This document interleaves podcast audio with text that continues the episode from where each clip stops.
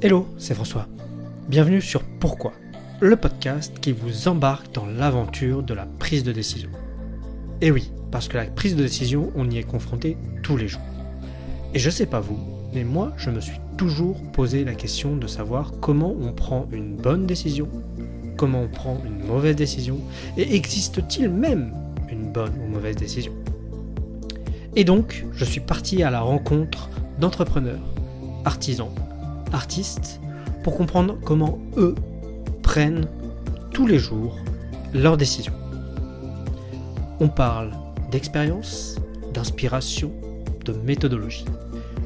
Et aujourd'hui, je vous embarque dans une toute nouvelle interview avec mon invité pour comprendre comment, au travers de son expérience, il prend ses décisions. Ah, et on se retrouve en fin d'épisode pour faire un petit débrief de ce qu'on a entendu aujourd'hui. Allez, je vous laisse sur l'épisode. Bonne écoute. Hmm, non, après, enfin, le seul truc, quoi, le, le meet-up de- avec Alexandre Bring là, euh, sur Web Marketing Rennes, C'était pas, non, c'était pas Startup Addict, c'était encore chose. ça, c'est ouais, c'est un autre. Enfin, on en a créé deux, Startup Addict, celui que j'ai lancé un peu de mon côté. Après, on a. J'ai prêté main forte à Alexandre Brink sur son meet-up euh, Web Marketing Rennes, où là, on est passé à un niveau, je dirais, supérieur, parce que ce Startup Addict, c'était des plus petits, plus petits events, un peu after work. Alors que Web, Mar- Web Marketing Rennes, pour le coup, c'était des trucs, euh, tu vois, en mode conférence, euh, 100, 120, 200 personnes. C'était vachement bien. euh, Je Ouais. me rappelle avoir assisté à 2-3 événements. euh. voilà, et là, on faisait, on faisait des choses un peu plus, un peu plus fat, quoi. Mais Bah écoute, je te propose de commencer, si ça te va. allez. L'enregistrement a déjà commencé, mais on verra, on nous entendra sûrement déjà un peu parler des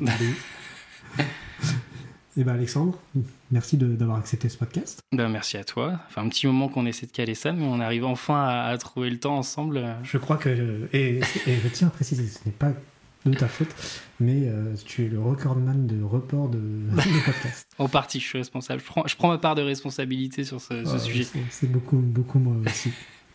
Euh, avant de commencer, et les auditeurs du podcast euh, le sauront, avant de commencer vraiment de rentrer dans ton expérience professionnelle, et de, je vais proposer, je vais poser une question que je pose pour deux questions que je pose à tout le monde, Mhm. qui est euh, présente-toi. Qui es-tu, Alexandre? Eh ben, moi, c'est Alexandre. euh, J'ai 31 ans. Je suis cofondateur de, de deux sociétés, aujourd'hui principalement. Euh, je dis principalement parce qu'il y a toujours d'autres petites boîtes qui traînent à côté, des choses, euh, voilà, on va dire en périphérie. Mais euh, aujourd'hui, mon activité, elle est sur deux sujets. Le premier, c'est Cosmic, boîte que tu connais bien d'ailleurs. Où en gros on fait de la création de, sites web, de landing page, de plateformes médias, avec voilà une petite particularité, c'est qu'on on est entre entre l'agence et le et le collectif. Moi j'ai pas pas su choisir. Euh, L'agence, il y a des voilà il y a des choses qui me plaisaient pas trop. Euh, euh, J'avais pas envie de monter une boîte où on est tu vois dans un schéma un peu classique de on grossit, on embauche des gens, on a des des, des, enfin, des, ah, des stagiaires en fait qui vont s'occuper de faire, faire le café, le gros cliché, tu sais, et puis des alternants après pour, pour être sur des, des, sujets pareils, euh, design ou autre. Euh, Enfin, moi, j'ai pas voulu créer une agence euh, bête et méchante, tu vois, et faire de la renta sur ce, sur sujet-là. Et à la fois, ce qui m'attirait énormément, c'est le collectif, la façon de, gérer en ayant bah, des, entrepreneurs autour de la table. en, partageant aussi la, richesse et en ayant des gens qui se soient vraiment appliqués dans le, dans le, dans le boulot. Bon, pour reprendre, en gros, voilà, il y a, Cosmic euh, avec lequel on, fait euh, à la fois de la création de, sites web, de landing page, de plateformes médias. Euh, et puis, et puis l'autre société, c'est Script, où là, on est beaucoup plus dans un milieu audiovisuel. En fait, moi, je, je m'éclate bien avec ces deux activités parce qu'elles paraissent un peu éloignées et différentes. Euh, mais au final, on a des vraies, des vraies euh, similarités et, surtout cette partie digitale qui unit les deux. Euh, parce que voilà, ça c'est quelque chose qu'on qu'on met pas trop en avant, mais Cosmic, dans l'ombre, on va dire, s'occupe de la partie digitale en partie de, de, de Script. Et Script, du coup, c'est une, une, une agence voilà, audiovisuelle qui travaille à destination des, du milieu médical. Donc très niché, très niché. Euh, on a euh, en fait un, on bosse avec les labos pharma. Euh, je précise pas dans le côté obscur de la force. J'aime bien m'amuser à dire ça parce que euh, voilà, on, on sait que la partie labo, il y a un peu deux univers. Il y a le côté bah, produit, très, très vente. et puis on a le la, partie partage de savoir-faire scientifique aussi qui est quand même un, enjeu majeur pour les laboratoires. Ils, agissent et, ils investissent aussi dans, ce, dans cette partie-là. Et, et, moi, c'est ce qui me plaît beaucoup avec cette société, c'est qu'on accompagne ces laboratoires à communiquer euh, de façon euh, un peu innovante aussi. Donc, euh, on a eu le moment Covid avec la série de webinars et puis tous les sujets qu'on a, on a dû sortir un peu dans l'urgence à ce moment-là. et puis là, on a un vrai retour au présentiel. Donc voilà, Script, c'est vraiment une boîte où on va se déplacer, suivre l'événement, le capter et le rediffuser après sur des supports digitaux. Et bien souvent, on est dans des, dans des configurations live stream. C'est un peu la particularité aussi de Script, euh, c'est de se dire, euh, voilà, on est toujours dans des schémas où euh, il faut capter l'information, la rediffuser en temps réel auprès d'une communauté ciblée, experte médicale. Donc ça, c'est notre ICP en fait, c'est la cible principale de, Script. Après, on adresse aussi des palais des congrès, on a bossé avec quelques ministères, on est en train d'ouvrir en fait en termes de de, de cible parce qu'on a aussi une offre en fait qui peut intéresser d'autres secteurs et qu'on a envie à terme là et ça va peut-être être un de nos objectifs 2024 c'est de pouvoir adresser euh, plus largement d'autres euh, d'autres cibles. Ouais. C'est d'ailleurs parce que je, ne vais pas le cacher, hein, nous on a déjà, on a déjà beaucoup, on se connaît euh, depuis nos passés entrepreneuriales. Mmh. entrepreneuriaux. donc on se connaît depuis un bout de temps, on a rééchangé, moi quand j'ai changé d'activité avec Insaniam, on a pas mal échangé. Voilà, on, pas forcément avec une intention première, mais on a, on a, voilà, on a échangé, on s'est intéressé chacun à l'activité de l'autre, mm. savoir-faire. Donc, euh, des choses que tu m'as, moi, tu m'as déjà présentées, mais, mais avant que j'en revienne un peu sur ton histoire, euh, je vais te poser ma fameuse deuxième question, parce que, euh, qui est, comment, comment tu te définis, toi, aujourd'hui, professionnellement? Euh, comment je me définis professionnellement? La, question est intéressante. Euh, j'ai pas eu euh, souvent l'occasion de répondre à, ce type de questions. pour moi, je suis vraiment curieux. J'ai envie d'être ouvert à un maximum de choses. on est dans un, dans un monde où tout évolue hyper vite. avant, j'avais l'impression, tu vois, quand j'étais dans le dans, cette période start-up, j'avais l'impression d'être toujours à la pointe, toujours à, avoir les dernières façons de faire. Et, et aujourd'hui, peut-être l'âge qui fait ça, j'en sais rien. mais, aujourd'hui, euh, il y, a beaucoup de choses qui, qui, explosent. Euh, il y a l'arrivée aussi de tout ce qui est intelligence artificielle avec tous les, les, usages possibles. Et à chaque fois que je découvre de nouveaux produits, de nouveaux outils, je, je suis je me dis, ok, à la fois c'est euh, hyper intéressant, à la fois c'est un peu, un peu flippant aussi parce qu'on ne sait pas ce qui va être fait derrière et les dérives associées. Mais euh, voilà, moi je me définis comme quelqu'un de, très curieux, très ouvert. J'aime beaucoup tester, tu, le vois avec tous les gadgets que j'ai ici. Euh, euh, j'aime bien être un peu le, James Bond là, avec tous ces, tous ces gadgets pour pouvoir tester et appréhender un peu mieux les, choses et, puis partager aussi tout ça avec les autres parce que le faire tout seul c'est quand même pas très, pas très amusant. Quoi. Pour, pour, donner un peu de contexte, c'est vrai que le temps que je monte mon setup de podcast, on, a discuté pas mal matos parce que moins que toi je pense, mais j'aime bien aussi un peu les gadgets et et, tu m'as sorti des trucs de l'espace euh, qui sont trop cool en plus. J'adore. J'adore. Donc, euh, c'est intéressant que tu te définisses comme ça parce que tu vois, euh, moi, moi, ma perception de, que j'ai de toi, c'est le terme très classique entrepreneurial, d'entrepreneur, tu vois, mhm. ce que je pense que tu es, parce que par définition, mais, mais c'est marrant que tu te définisses pas comme ça, et que tu te définisses vraiment par, par cet aspect curieux. Mhm. C'est ce qui, ce qui te va très bien. Hein. Je, attention, je ne dis pas le contraire, mais, mm. mais tu vois, je, je, me serais attendu à une réponse plus classique. Donc c'est vachement sympa, je trouve. Plus classique de je suis euh, entrepreneur euh, dans le digital. Euh, ouais, je prends des boîtes, ok. Ouais, non, vraiment, c'est curieux et puis envie de tester des choses aussi. Tu vois, moi, je pense que ce qui, ce qui m'embête un peu, c'est de se dire, ok, là, j'ai trouvé quelque chose qui fonctionne, on va chercher à scale là-dessus, et puis, et puis très bien. Enfin, je, je m'ennuie assez vite, en fait, sur les projets. Donc j'ai toujours besoin d'innover, de, tester de nouvelles choses et d'avoir aussi une équipe à côté de moi qui va être créative et qui va m'aider à faire ça. Euh, et, ouais, je pense que c'est pour ça que je, fais un résumé avec le côté curiosité, mais c'est aussi voilà, dans l'entrepreneuriat, moi, ça va me pousser à vouloir innover, à vouloir créer des rapprochements entre des entrepreneurs qui ont d'autres idées, d'autres envies aussi de leur côté. Ouais, ouais c'est une définition, tu vois, je trouve. Euh, euh, je suis pas pro définition classique, même si mm. bon, ça donne un statut, mais je trouve que c'est vachement intéressant de comment on se voit parce que ça, ça donne une image de qui on est en fait. Donc, euh, et, et, tu vois, moi je te dis, hein, sans, sans, fausse modestie ou sans vouloir te flatter, c'est que curieux, euh, bah, tu vois, quand on a discuté, euh, c'est vrai que que déjà rien que le fait, alors même si c'est relié, et, de pas mon expérience professionnelle, je peux en témoigner aussi, mais euh, quand on dit déjà digital et vidéo, bon ok c'est dans le même domaine, dans le très grand domaine si on... Mm, mm. Mais tu te dis, ah, la correspondance, le, lien se fait pas forcément automatique. Et puis quand tu parles, bah, en plus toi de, vidéo live, tu fais ah, et puis en fait quand, quand mm. on parlait et qu'on va reparler là, en fait c'est vachement euh, rapproché. Donc, et on se rend pas compte et c'est vachement intéressant. Donc, euh, curieux, euh, j'entends bien et je suis assez en raccord avec ça. Mm. Donc, ça, c'est très cool. Et pourtant, euh, là, tu, vois, on parle de digital et de, de, vidéo, mais de, de, ce que j'ai cru comprendre, en fait, t'as pas commencé tout de suite dans le monde, dans ce monde-là, en fait, toi. T'as vraiment commencé un peu dans, dans l'événementiel, en fait. C'est ça, dans l'événementiel, depuis que je suis tout petit, enfin tout petit, euh, pas à 5 ans non plus, hein, je... mais, euh, mais mes parents, c'est vrai qu'on euh, donc on a, on a passé une bonne partie de notre temps à, l'île de la Réunion. Et mes parents, quand on est arrivé, enfin, quand on est allé là-bas, donc mon père est originaire de la Réunion, on a repris enfin ils ont repris une, entreprise dans l'événementiel, dans tout ce qui est location de matériel événementiel et, de réception.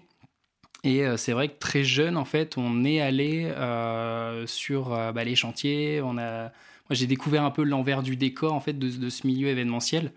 Et ça a été bah, très intéressant, très enrichissant parce qu'on avait, mine de rien, un privilège, même si on était déjà en train de travailler, on va on était aussi dans, le, dans les coulisses des événements. Donc là où les gens n'ont pas le droit d'aller parce que bah, tu as des barrières, bah non, tu as le staff qui passe, c'est le staff qui va découvrir un peu l'envers du décor, les coulisses. Donc euh, j'ai découvert quand même un peu le, monde audiovisuel comme ça. Dès qu'il y avait un, concert, quelque chose un peu d'ampleur, euh, on était derrière dans les backstage en train de monter euh, tout ce matériel. Donc moi, ça, j'ai vraiment, enfin, j'avais envie de découvrir cet univers et d'y prendre part. Et, donc oui, j'ai commencé assez jeune. je pense aux alentours des, 15-16 ans, vraiment à donner un, coup de main sur les chantiers, euh, dès que j'ai eu la majorité, euh, j'ai eu le permis tout de suite, j'ai commencé à prendre des équipes, euh, à, l'idée un peu le truc sur certains chantiers. Enfin voilà, ça a été pas toujours évident de travailler en famille. Hein. Je pense que ceux qui ont déjà eu cette expérience-là pourront en, témoigner. Mais, mais très riche et ouais, ça a été mes, mes débuts dans, dans l'événementiel. Justement, tu mentionnes le fait que bah, tu as travaillé dans, dans, une boîte familiale, ce qui est pas toujours le cas dans le sens où c'est pas c'est quelque chose de, courant dans le sens, notamment dans le commerce, dans des choses comme ça. Mm. Mais c'est pas courant non plus de toujours. Tu vois, par exemple, j'ai jamais, mes parents étant professeurs, ça risquait pas d'arriver. Euh, comment on, justement on intègre une boîte un peu familiale et comment on, se place un peu parce qu'on a beaucoup de clichés. Je vais être très mm. franc, hein, on a beaucoup de clichés sur euh, la, le, le, le, le, fils qui arrive dans la boîte et qui va prendre la relève, machin, mais qui a pas forcément le même mérite. Comment toi, tu as, un peu abordé ce. Pas forcément ce biais-là, parce que je sais pas si c'était mm. ton cas, mais tu vois, arriver dans une boîte de familiale, quoi. Ouais, je vois bien. Je vois bien. Et effectivement, les, clichés, je les avais un peu comme ça. Après, euh, moi, je suis arrivé euh, jeune, en fait. Tu vois, à 15-16 ans, t'es pas le fils qui vient et qui va reprendre les rênes petit à petit et tu mal vu par l'entreprise, etc. Tu es plus le, gamin qui vient donner un coup de main. Euh, et, puis, et puis après, à toi de voir dans quel move tu as envie d'être, c'est-à-dire est-ce que tu vas être juste, juste donner un coup de main ou est-ce que tu vas vouloir défricher, aller un peu au-delà en te disant peut-être que j'ai un avenir là-dedans et, ça pourrait être intéressant de se placer. Quoi. Donc de mon côté, c'est vrai qu'on on réfléchissait pas trop, c'était plus des, opportunités, c'est ton tes parents, ton père qui t'embarque, qui allez viens, on a un chantier, on a un truc à faire et puis toi tu on est à la Réunion, quoi. Donc euh, les chantiers qu'on peut être amené à faire, euh, souvent c'est soit des événements, enfin en lien avec tout ce qui est euh, audiovisuel, soit c'est ça va être pour des événements sportifs. Il y, a plein de, choses à découvrir de ce côté-là. On était notamment partenaire d'un d'un événement à la Réunion qui est assez connu, qui s'appelle le Grand Raid. Je ne sais pas si tu connais ce, la diagonale des fous. Enfin, c'est une course, à pied, voilà, qui est très très connue. On était partenaire officiel de cet événement-là et et pour nous, c'était un challenge, en fait. Euh, tu vois, quand, euh, quand on, avait ce, ce, chantier-là à gérer, euh, c'est chaque point, en fait, de, ravitaillement, on devait les suivre. quand le dernier coureur passait, on enlevait le matériel et on le remontait en face, quoi. Et, et, les points d'étape, bah, il fallait y aller. Des fois, tu faisais des mini-randonnées pour aller monter. Il y a du matériel qui était élitroyé parce qu'il y a des endroits qui étaient inaccessibles en véhicule, etc. Enfin, tu vois, c'était un peu des, challenges. Là, je te prends le gros challenge, on va dire, de, la boîte. Mais, mais moi, j'ai commencé là-dedans. Tu vois, je suis arrivé petit, j'ai découvert ça. Je me suis intégré comme j'ai pu avec l'équipe. Et puis, avec le temps, en fait, moi, j'ai eu d'autres objectifs. Je savais que je voulais entreprendre. je pense que depuis que j'ai 15 ans, j'ai envie d'entreprendre. ce qui m'a vraiment donné l'envie d'entreprendre, c'est plus le groupe de musique que j'avais monté à l'époque. Euh, je suis musicien et, euh, euh, et, c'est vraiment à ce moment-là que je me suis dit j'adore fédérer des gens autour d'une cause commune. Et là, on avait cet objectif, hein, tu vois, de percer dans la musique comme tout gamin qui, qui se lance là-dedans. et c'est là où je me suis dit, bah, en fait, c'est quoi? Ça se rattache à quoi? Je, je, savais que j'avais peu de chances de, de, de, faire une carrière dans la musique, mais je me suis dit, qu'est-ce qui peut se rattacher un peu à, ce, à cette façon de faire, au fait d'avoir une équipe et tout? Et l'entrepreneuriat, en fait, a été un peu une évidence à ce moment-là. Je savais pas dans quoi je voulais entreprendre, mais j'avais envie d'entreprendre. Donc j'ai pas eu, euh, pour répondre à ta question, tu vois, ce ressenti de euh, euh, mince, est-ce que je suis légitime pour, est-ce que on, veut de moi sur cette partie-là? Enfin, j'ai pas ressenti ça, ça s'est fait assez naturellement. ce, qui est, souvent une perspective aussi intéressante parce que souvent on voit cette perspective comme moi je peux avoir d'extérieur, mm. alors que toi ta perspective d'intérieur, en fait, tu t'es rentré dans le truc parce que c'était logique et puis euh, on t'y a amené et puis euh, tu t'es pas posé la question de est-ce que c'est ma place ou pas quoi. C'est y a été et puis voilà. Et, et, je reviens un peu sur tes envies entrepreneuriales euh, qui qui, qui sont tu vois c'est marrant de, j'aurais pu penser que bah tes parents étant entrepreneurs ou ayant repris une boîte ça aurait pu te donner l'envie. Mmh. et tu vois tu me dis ah c'est plutôt le groupe de musique donc c'est c'est marrant comme quoi ça vient d'un autre truc Ouais, c'est ça, c'est un autre déclic, alors qu'en fait, oui, de l'entrepreneuriat, il y en a euh, là sous les yeux euh, depuis un moment, mais effectivement, c'est un autre déclencheur, je pense, que j'ai eu. Euh. Et ça ça ça t'a amené à créer quand même pas mal de, de boîtes depuis, depuis jusqu'à aujourd'hui, quoi, en fait. alors, de, boîtes, je, vais préciser mon propos, c'est d'entreprise, mais aussi de projets. Mm. Ça, parce que moi, j'en connais certains, on va peut-être un peu les citer, mais je suis sûr que je connais pas tous en plus oui, euh, oui. C'est assez fou, quoi. Bah, là, encore une fois, ça, enfin, je reviens sur ce que je disais, où rapidement, moi, je peux m'ennuyer sur un projet. J'ai besoin, effectivement, d'être sur plusieurs, euh, enfin, plusieurs sujets, plusieurs projets en même temps. Euh, J'arrive pas toujours à, tout organiser comme je veux. Forcément, à un moment, ça, ça commence à peser un peu. Et j'ai aussi beaucoup appris avec le temps sur bah, comment le gérer et puis, et puis quelles sont les, les priorités aussi.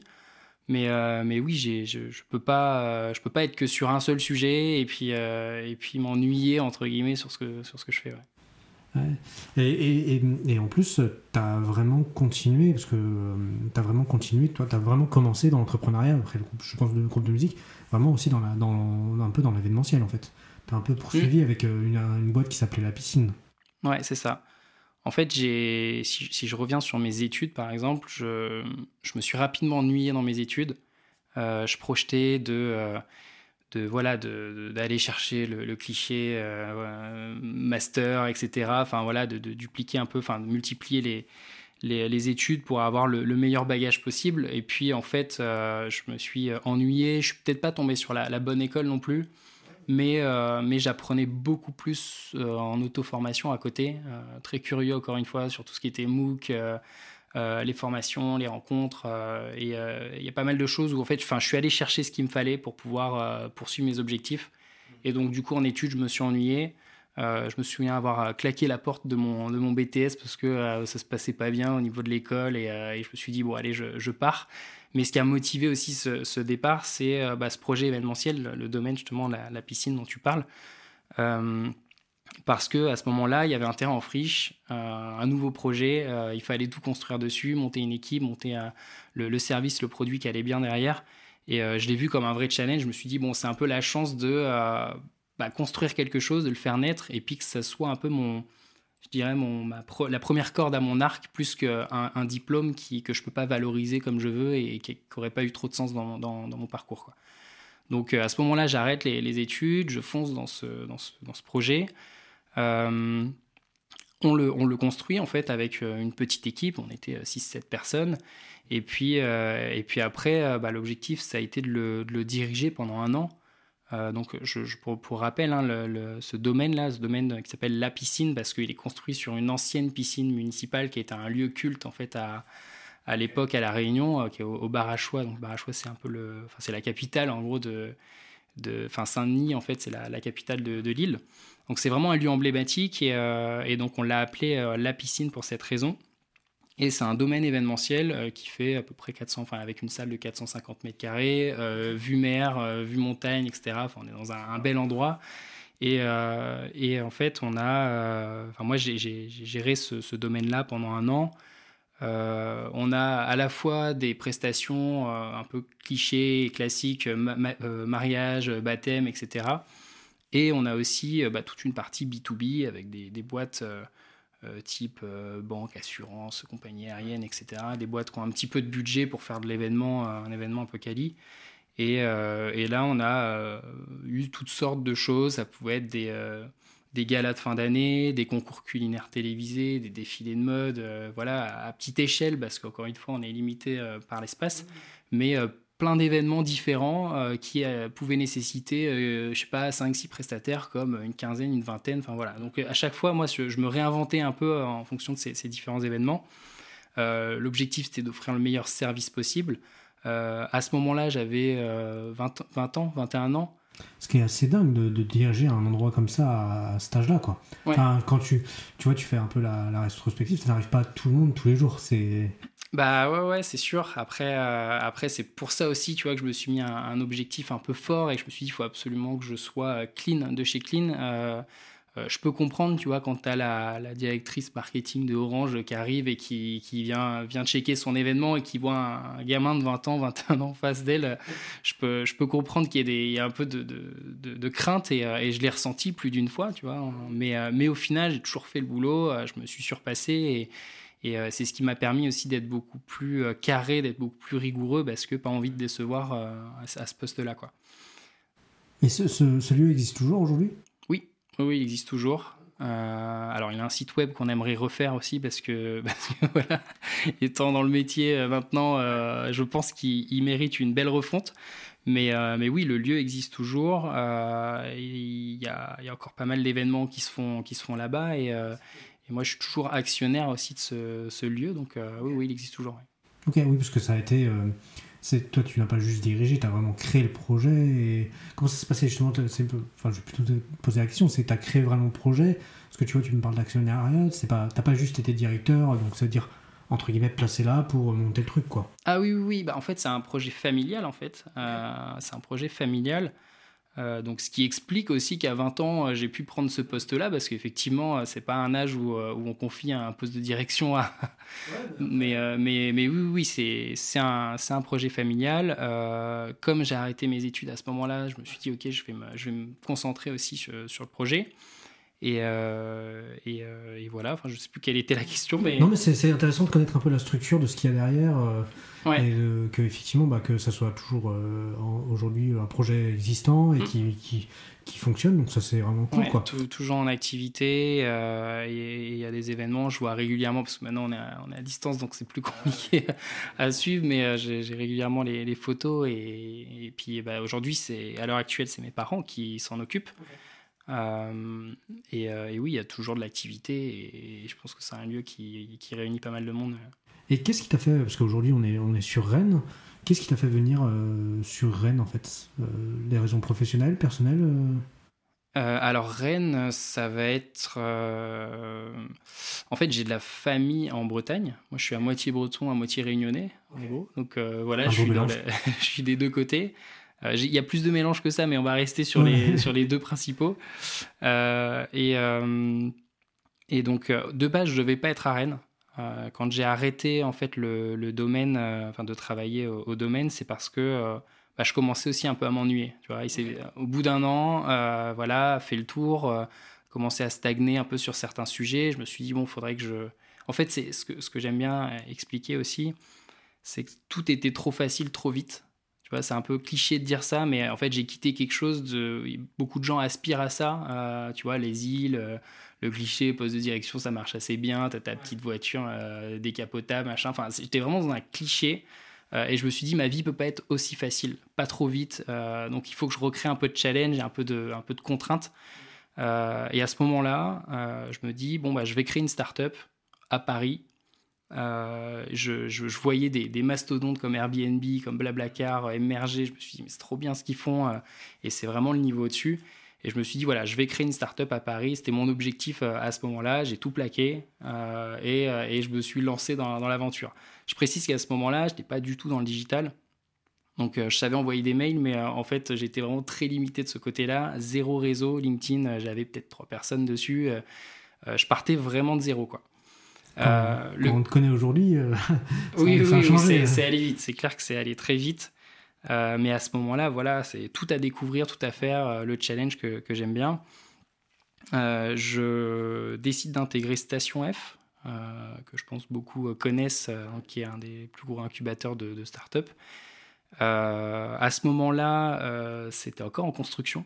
Donc euh, je je ne pouvais pas y accéder, mais je ne sais plus comment j'avais réussi à me débrouiller, mais j'étais allé à un événement où j'avais j'étais avec l'équipe de direction, casse de chantier, on, visitait en fait le station F vraiment nu, donc du béton partout et, plein de projets, mais il fallait se projeter quoi. donc on fait cette visite, moi hyper motivé, je me dis ok il faut que j'intègre absolument station F. Euh, j'avais pu passer euh, après coup, donc il y a eu pas mal de, temps après qui se sont écoulés. Euh, j'avais pu intégrer Station F, mais au final, je me suis installé à Rennes entre temps, en me disant bah, quand Station F sera terminée, je pourrais aller là-bas, mais en attendant, je retourne à Rennes parce que je connais des gens, parce que j'aime beaucoup cette ville et, et, je savais que je pouvais m'épanouir aussi de ce côté-là. Et puis après, en fait, en restant à Rennes, en, en étant vraiment dans cette démarche réseau, euh, j'ai rencontré plein de gens et je me suis, enfin, petit à petit, j'ai perdu cette envie d'aller à Paris parce que je me suis dit, j'ai le réseau, j'ai l'écosystème, Paris c'est à côté, euh, je vais pas aller, euh, voilà, le rythme de vie parisien est quand même euh, un peu différent. Faut pas oublier que je venais de la Réunion à la base, donc je me suis dit non, je me sens bien à Rennes, il n'y a rien à envier en fait vraiment à Paris et surtout que Paris est disponible et accessible. Euh, rapidement. Donc, euh, donc voilà, voilà pourquoi, euh, pourquoi je suis venu à Rennes. C'est vachement intéressant parce que souvent la, position géographique, tu vois, tu dis, bah, tu es à Réunion, tu veux venir à Paris, qui beaucoup de monde veulent aller à Paris pour construire une boîte et ça, parce que c'est un peu le pôle. On se dit, ah, vas-y. Et au final, de se retrouver à Rennes, ce qui est très bien, je ne critique pas parce que moi-même vivant à Rennes, c'est une très belle ville, mais ne venez pas, c'est très moche. Ah, laissez-nous tranquille. Non, non, je rigole. Euh, mais c'est une très belle ville, très dynamique euh, d'un point de vue aussi euh, de, l'écosystème entrepreneurial et, mm. et de, de, retrouver ça. Et ça m'amène à, je pense, un peu à la période où on a dû se connaître parce que c'est là où, sauf faire de ma part, tu as lancé A Made Job. Ouais. Mais aussi, on retrouve là un peu ta, ta, ta ta multicasquette de, euh, de, de, moi ce que je t'ai connu alors à travers euh, Startup Addict et, euh, et marketing marketing Rennes voilà ouais, web marketing Rennes, web marketing Rennes qui sont deux meet-up que tu menais un peu de front alors pas tout tout seul mais avec une, mm. équipe et en même temps de monter une startup et, et c'est toujours ça et, et, ça se confirme aujourd'hui on l'a vu dans ta présentation au début c'est de euh, moi, je t'ai toujours perçu comme un mec qui a toujours 3, euh, 4 casquettes et je me suis toujours dit, mais comment il fait? Comment il fait pour gérer 3, 4 casquettes euh, être, Enfin voilà, je me suis toujours posé la question. Donc, mm. comment tu fais pour gérer tout ça? Bah, c'est vrai qu'à ce moment-là, j'avais un objectif en, tête, c'était rattraper un peu le retard que j'avais pas, enfin que j'avais ce, ce, retard par rapport à d'autres entrepreneurs qui sont déjà implantés, euh, qui ont mon âge et qui sont déjà dans un écosystème, ont du réseau, etc. J'avais envie d'aller vite de ce côté-là, pas mal faire non plus, pas bâcler les choses, euh, mais d'aller vite. Et j'avais du temps, euh, tout mon temps à consacrer à ce, projet entrepreneurial, à découvrir en fait tout ça. J'étais célibataire aussi à ce moment-là, c'est quand même important de le préciser parce que je, pareil, pas de, pas, pas, enfin, pas cette envie de, couper pour partager du temps avec quelqu'un d'autre. Et, donc, je me suis dit, ok, mais concentre-toi sur ton projet entrepreneurial. Euh, euh, et, c'est vrai qu'à ce moment-là, euh, où tu m'as connu justement, c'était par que je dorme 3-4 heures par nuit et à enchaîner, enchaîner, enchaîner. Et j'ai pris énormément de plaisir à ça. Et beaucoup de gens autour de moi pensaient que justement je, subissais un peu la chose, quoi, que j'étais obligé de faire ça. Et pas du tout. C'est juste que j'étais dans une, euphorie totale à découvrir tout, tout cet écosystème, à beaucoup réseauter aussi. tu parles de, de Startup Addict, de Web Marketing Rennes. Euh, ces deux réseaux que, que, j'ai eu envie de créer parce que bah, justement dans ce, dans ce mood de il faut que je rencontre des gens, il faut que je m'entoure. L'entrepreneuriat, c'est ça, c'est savoir s'entourer. mais pour savoir s'entourer, il faut aussi rencontrer des gens et, puis se, rendre compte que bah voilà, il y a des bons, il y a des moins bons, et mais pour ça, il faut en voir en fait et, avoir cette expérience-là, enfin se roder un peu à l'exercice. Euh, et euh, les réseaux, tu vois, quand euh, j'ai commencé à, créer mes Job, c'était un peu ma priorité, justement pour fonder cette équipe, pour pouvoir chercher mon cliché CTO, quelqu'un en com, quelqu'un en market, quelqu'un voilà, sur les, différents pôles en fait, d'une boîte et d'une startup. et je me suis dit, il faut que je, il il faut que je rencontre des gens. j'ai commencé avec LinkedIn. J'ai pareil mon, petit réseau LinkedIn, je l'ai joué au début. Euh, voilà, on se connaît pas, j'aimerais bien qu'on se rencontre, on est dans la même ville. Euh, euh, l'idée c'est qu'on s'apporte mutuellement et j'ai contacté plein de personnes comme ça. la plupart du temps, ça fonctionnait. il faut préciser que ça, tu l'as fait il y a, je dois dire entre, sûrement il y a entre 10 et 7 ans. un peu moins, 7 ans, ouais, peut-être. 7 ans, ouais. Ce qui aujourd'hui se fait beaucoup, mais à l'époque était rare. Ouais, c'était un peu. Euh, effectivement, en fait, j'avais deux, types de réponses. Soit, euh, soit bah, des, gens plus inquiets ou qui me reposaient des questions parce que euh, potentiellement j'avais un truc à leur vendre derrière ou forcément un peu plus méfiant. Ou des gens qui me répondaient, mais c'est génial comme, comme démarche, avec plaisir, pour prendre un café, etc. Et, en fait, ça, voilà, j'y suis allé un peu au culot. J'organisais des, des rencontres. je me souviens, des fois, je pouvais en planifier 6-7 d'affilée. Euh, j'allais dans un bar, je me trouvais un, QG parce que j'aimais bien faire ça de façon un peu informelle euh, pour euh, voilà casser un peu les, codes. Et puis les gens que je rencontrais, des fois, on avait fini de discuter, ils se levaient, ils serraient la main à l'autre personne qui venait me rencontrer, et puis j'en enchaînais plusieurs comme ça. Quoi. Donc ça, ça a été une aventure pareil. Encore une fois, moi, je trouvais ça hyper riche parce que les gens arrivent en fait avec leur histoire, avec leur background, avec leur, leurs outils, leurs méthodes aussi. Et moi, j'ai toujours été très curieux de ça.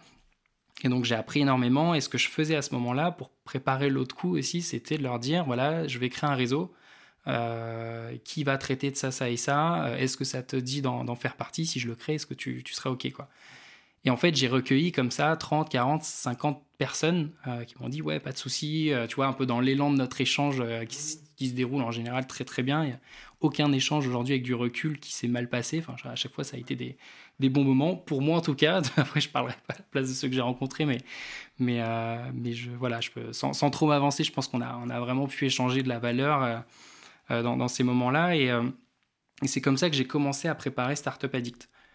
Mon, objectif, c'est après avoir. en fait, aujourd'hui, c'est plus le cas, mais avant, il y avait des, événements un peu dans tout et n'importe quoi. Je pense que toi, tu bougeais pas mal aussi à Rennes, tu en avais dans le design, dans la com, dans, le développement web. Euh, il y a euh, la French Tech, à l'époque ça s'appelait la French Tech, aujourd'hui c'est le pool qui organisait pas mal de choses et tout. Et, et moi, je passais d'événement en événement, pareil, je pouvais, en avoir 5-6 dans la semaine. Euh, c'était hyper riche. Et à ce moment-là, je me suis dit, ce qui est un peu dommage, c'est que dans ces événements, c'est toujours très thématique. On vient pour quelque chose de très ciblé. et moi, ça m'embête parce que à la fois, j'avais des, événements très thématiques d'un côté, et de l'autre côté, j'avais euh, plutôt des, des réseaux d'entrepreneurs, mais où là, bah, tu te retrouves avec d'autres entrepreneurs, mais qui ont les mêmes contraintes que toi. On peut échanger des bonnes pratiques, mais rapidement, ce dont on a besoin, c'est d'avoir l'avis d'autres types de personnes, en fait. Euh, et, euh, et c'est ce que j'ai voulu créer avec Startup Addict. L'idée, c'était, on a des projets, maintenant, on veut à la fois rassembler la responsable com de euh, d'une personne qui va être plutôt sur du développement web, euh, d'un assureur, euh, d'un banquier, d'un étudiant aussi. J'ai vu beaucoup d'étudiants que j'ai conviés parce qu'avec mes jobs, on avait une, plateforme, enfin une communauté d'ambassadeurs. Et on les convie en fait à ces événements. L'étudiant, va toujours te dire Ouais, mais moi je suis qu'un étudiant, j'ai pas de projet, j'ai pas de machin, et trucs. Mais en fait, j'ai eu des discussions bien plus riches avec certains étudiants qui arrivent avec des idées, avec une, certaine forme de curiosité qu'avec certains entrepreneurs qui ont des belles boîtes et qu'on, tu vois, et donc tout ça, je voulais le voir dans un seul réseau que j'ai appelé Startup Addict. Euh, j'ai rapproché d'autres entrepreneurs. Au début, je le gérais solo et à un moment, ça faisait un peu compliqué avec la startup. Et puis après, j'ai rencontré d'autres entrepreneurs qui ont voulu euh, m'aider à, gérer ça. On est parti sur un format où on faisait des after-work, on faisait des hors-série aussi. L'idée, c'était de, pouvoir faire euh, du badminton, euh, de l'escalade, de se retrouver dans un studio de musique professionnel. Voilà, on a fait plein d'événements comme ça où on allait dans des contextes un peu différents pour voir ce qui en ressort et, l'énergie qui se dégage aussi de ce, genre d'activité. Et ce qui qui se voit aussi encore, même si je suis un peu moins du fait que aujourd'hui je suis plus l'entrepreneur qui, qui, se voit un peu moins, mais tu me diras, parce que toi, tu peut-être tu le vois toujours, mais qui, mm. qui est moins vrai aujourd'hui. En fait, moi, je trouve qu'il y a moins de choses aujourd'hui en termes d'événements. Mm. alors, depuis le Covid, on va pas se cacher. Mm. justement, ce, alors, ce type d'événement, ce type de, de, de, réseau, comme tu l'as créé, existe toujours, parce qu'il y a toujours des choses, mais c'est quand même assez. Je trouve que c'est rare, en fait. C'est rare, ouais. C'est rare et, c'est pourtant un format qui est vachement intéressant parce que le réseau classique du euh, on est dans un bar, euh, salle, euh, voilà, où tout le monde boit un verre, et en fait on, on, est en cercle, on discute, et souvent ce que tu dis, hein, on, discute sans, moi je trouve, sans trop approfondir, mm. alors que le réseau où tu. Et moi, c'est comme ça que tu, et tu me diras ta vision, mais moi, là, les, les formats de réseau que tu as créés, qui est euh, bah tiens on va faire du badminton en fait on va créer un lien et pas c'est pas sur le moment où on va créer un lien et où on va faire du badminton ensemble qu'on va parler de la boîte d'un problématique. Mm. mais c'est après de dire tiens euh, j'ai telle problématique attends je connais bien un tel je vais l'appeler. Ouais c'est ça. Tu vois? Et c'est là où en fait tu as de la vraie valeur ajoutée je trouve. Mm. alors c'est dommage que ça se passe pas dans le, dans le réseau même si parfois on peut l'organiser. Mais, euh, mais, en fait ça c'est là où tu crées des vrais mm. des vraies connexions je trouve. Ouais bah, avec du recul sur cette communauté, euh, de, sur ce, réseau, euh, on, était, on est monté à un peu plus de 400 personnes, entre 400 et 500 personnes. Euh, c'est vrai qu'avec du recul, il y en a qui ont trouvé du travail comme ça, il y en a qui se sont mis ensemble comme ça même, et des, rencontres de fête. Il y a des gens que, voilà, qui, qui, qui, se sont associés, qui ont créé des boîtes. Enfin, il, y a, de très belles histoires qui, qu'on pu se faire avec ce point de départ de Startup Addict, des rencontres qui ont pu avoir lieu. Donc, moi, c'est, enfin, c'est une fierté, ça, tu vois, de, pouvoir, euh, enfin, d'avoir su impacter ce genre de choses. Euh, c'était très riche pour moi parce qu'au final, j'avais un peu automatisé aussi mon, réseau. Plutôt que d'aller euh, de partout, en fait, bah non, j'avais créé mon temps fort où les gens viennent un peu à moi, tu vois, en mode inbound un peu. et puis, et puis c'est comme ça aussi, pareil, que j'ai trouvé bah, des gens avec qui travailler, des gens avec qui euh, m'associer aussi. Enfin, donc c'est, c'est, euh, c'est, moi j'ai adoré en fait ce, ce moment-là. Euh, il y a toujours des gens qui me demandent quand est-ce qu'on relance ça, que ce soit celui-là ou l'autre Web Marketing Rennes. Et, et, et, moi ça me manque. Tu vois là, c'est, vrai qu'avec le Covid, on s'est arrêté aussi assez naturellement. C'est pour ça qu'il y a assez peu de choses qui se font aujourd'hui, mais les gens sont quand même en attente, en, manque de ça. Et, et, moi, dès que je vais retrouver un peu de temps, je vais, je vais avoir envie de recréer quelque chose, peut-être dans le no-code ou peut-être dans d'autres euh, mm. d'autres univers qui m'importent maintenant. Mais, euh, mais c'est clair que je vais avoir envie de faire ça. Ouais. Mais c'est, je, je, le souhaite parce que c'est vrai que c'était, moi j'ai un très très bon souvenir. Euh, alors j'ai été un peu moins startup addict, tu vois. J'ai plus été à web marketing, ouais. qui était alors plus format conférence. C'est ça. Mais j'ai pu voir des, des, des mecs en face assez géniaux quoi quand ils mm. faisaient leurs conférences. donc non non c'est vraiment cool et donc si demain mm. tu relances, tu bah, Le format Web Marketing Rennes, pour le coup, euh, je fais, je fais un teaser. Euh, euh, Alexandre Bringue, je, te dédie ce, cette intro. mais voilà, je pense qu'on va, on va relancer quelque chose. Dans quel format, je sais pas, mais on a, on a tous envie de, de, se relancer un peu dans cette partie événementielle. Et c'est vrai que Web Marketing Rennes, en plus, on avait à cœur de, de bien faire les choses. On avait ce, ce format conférence parce qu'on voulait apporter un maximum de valeur. Donc, euh, Alex s'occupait euh, d'aller chercher vraiment des speakers de, renom euh, en web marketing avec des sujets, des thématiques. exemple, voilà comment dépenser un million d'euros en, Facebook Ads dans l'année. Enfin voilà, des, choses assez, assez high level, on va dire.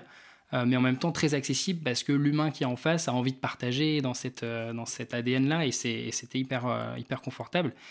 Et au-delà de l'aspect conférence, on avait toujours ce temps après de, réseautage où euh, là, l'objectif c'était d'avoir euh, des produits locaux. Euh, ça peut être en pâtisserie, ça peut être des bières artisanales, etc. Enfin, on essayait d'avoir voilà, des gens qui viennent aussi partager, présenter leurs produits. et tout ça encadré par des sponsors pour que ça reste quand même gratuit et accessible à un maximum de personnes. Donc, moi, je n'étais pas étonné que ce format-là fonctionne et qu'à chaque fois, voilà, on, fasse, on remplisse les salles parce, que ça, parce que ça plaît bien et qu'on y met aussi l'énergie qu'il faut euh, derrière. Quoi. Et, tout ça, je le rappelle, c'est en parallèle de, de, ta startup, donc qui était euh, Job, qui a. pareil, tu avais une approche un peu. pas différente, parce que je veux pas dire différente, parce que c'était une startup, enfin moi comme je la connaissais, un peu mm. traditionnelle, comme on connaît, mais qui, a, eu un beau run aussi. Hein, parce que, et je, je, vais en venir sur cette période-là, qui a, qui a, disparu aujourd'hui, mais, mm.